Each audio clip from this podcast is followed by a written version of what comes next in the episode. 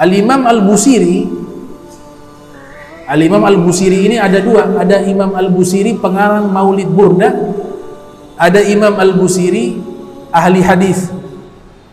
Al-Imam Al-Busiri yang pengarang Maulid Burda Muridnya Abu Hasan Sazili. Al-Imam Al-Busiri ahli hadis pengarang kitab Misbahul Juzat ini beliau berguru kepada Ibnu Hajar Asqalani kepada Imam Al-Iraqi kepada Al-Imam Al-Bulqini kepada Al-Imam Al-Haythumi Al-Imam Al-Busiri yang ahli hadis ini bernama asli Ahmad bin Abi Bakar. Al-Imam Busiri yang mengarang Maulid Burda nama aslinya Muhammad bin Sa'id. Yang satu sufi yang satu ahli hadis.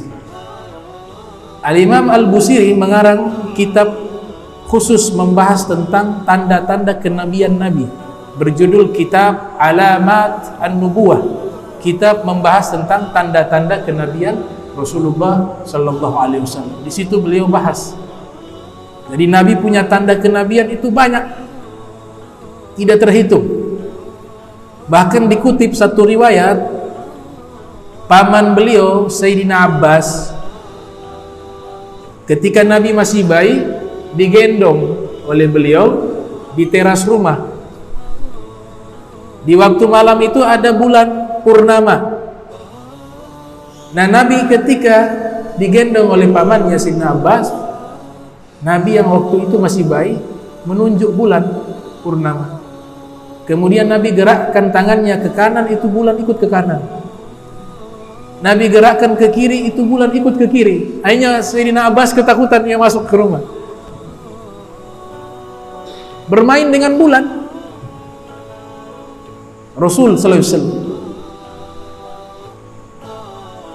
Makanya mukjizatnya Waktara bisa'ah wan syaqqal qamar tiba waktu di mana bulan terbelah itu benar-benar Nabi membelah bulan menjadi dua bagian ditantang oleh orang musyrik kalau engkau Nabi tunjukkan mukjizat belah ini bulan Nabi belah dengan izin Allah bulan terbelah dua.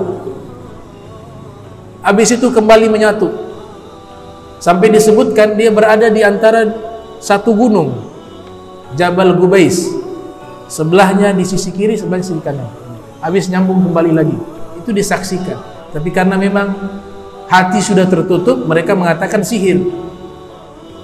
Innahu syihrun mubin. Ini adalah sihir yang nyata Al-Hafiz Ibnu Kathir dalam kitabnya Al-Bidayah wa Nihayah yang lahir tahun 700 Hijriah wafat 774 Hijriah beliau meriwayatkan dulu ada raja India. Raja India itu di waktu malam duduk di teras istananya. Di waktu malam. Dia lihat itu bulan purnama ketika ia lihat bulan purnama tiba-tiba bulan purnama itu terbelah dua. Panggil katipnya sekretarisnya.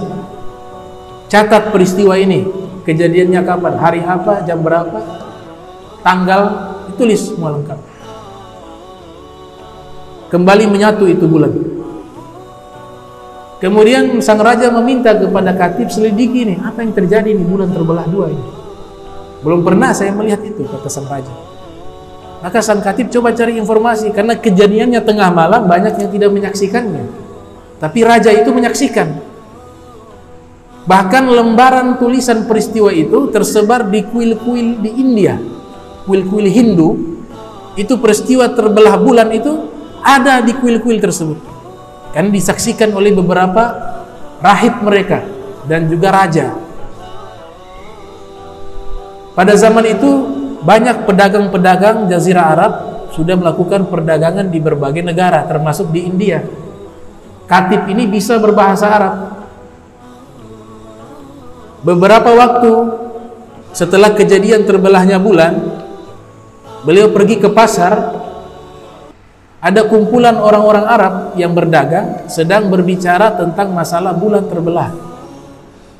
Maka ini sang katib ikut penasaran Apa yang terjadi dengan bulan terbelah? dia ikut di dalam obrolan tersebut ternyata mereka mengatakan itu bulan terbelah dilakukan oleh seorang pemuda namanya Muhammad di Makkah. Itu sihir mereka katakan begitu. Sihirnya luar biasa sampai bulan terbelah dua. Nah katib ini dia bertanya kapan terjadinya itu untuk dia verifikasi dengan data yang dilihat oleh sang raja peristiwa itu.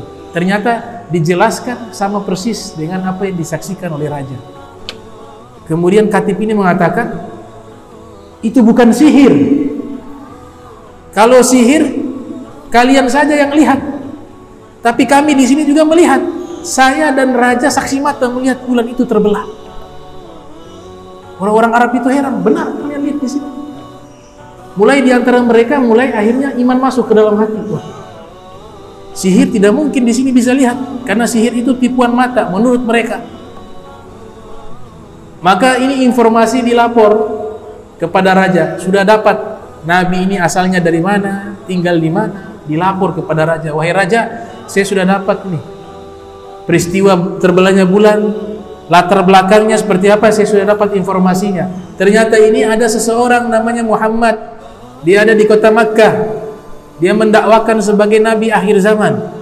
Ditantang oleh orang-orang musyrik untuk membelah bulan. Dia buktikan itu terbelah bulan. Tapi mereka mengatakan sihir. Ternyata raja juga orang yang bijak. Raja mengatakan itu bukan sihir. Karena kita di sini menyaksikannya. Sekarang kita berdua pergi bertemu dengan beliau. Saya ingin bertemu dengan beliau, kata raja. Maka raja menyamar, jadi orang biasa pergi dengan sang katib bertujuan ke Makkah.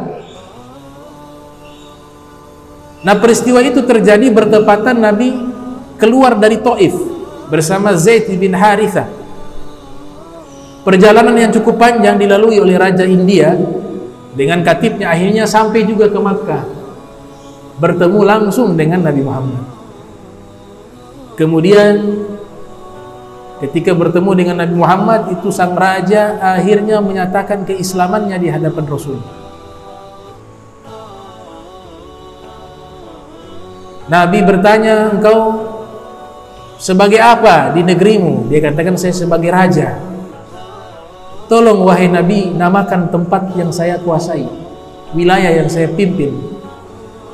Nabi memberikan nama tempatmu yang engkau pimpin, saya beri nama Khairullah,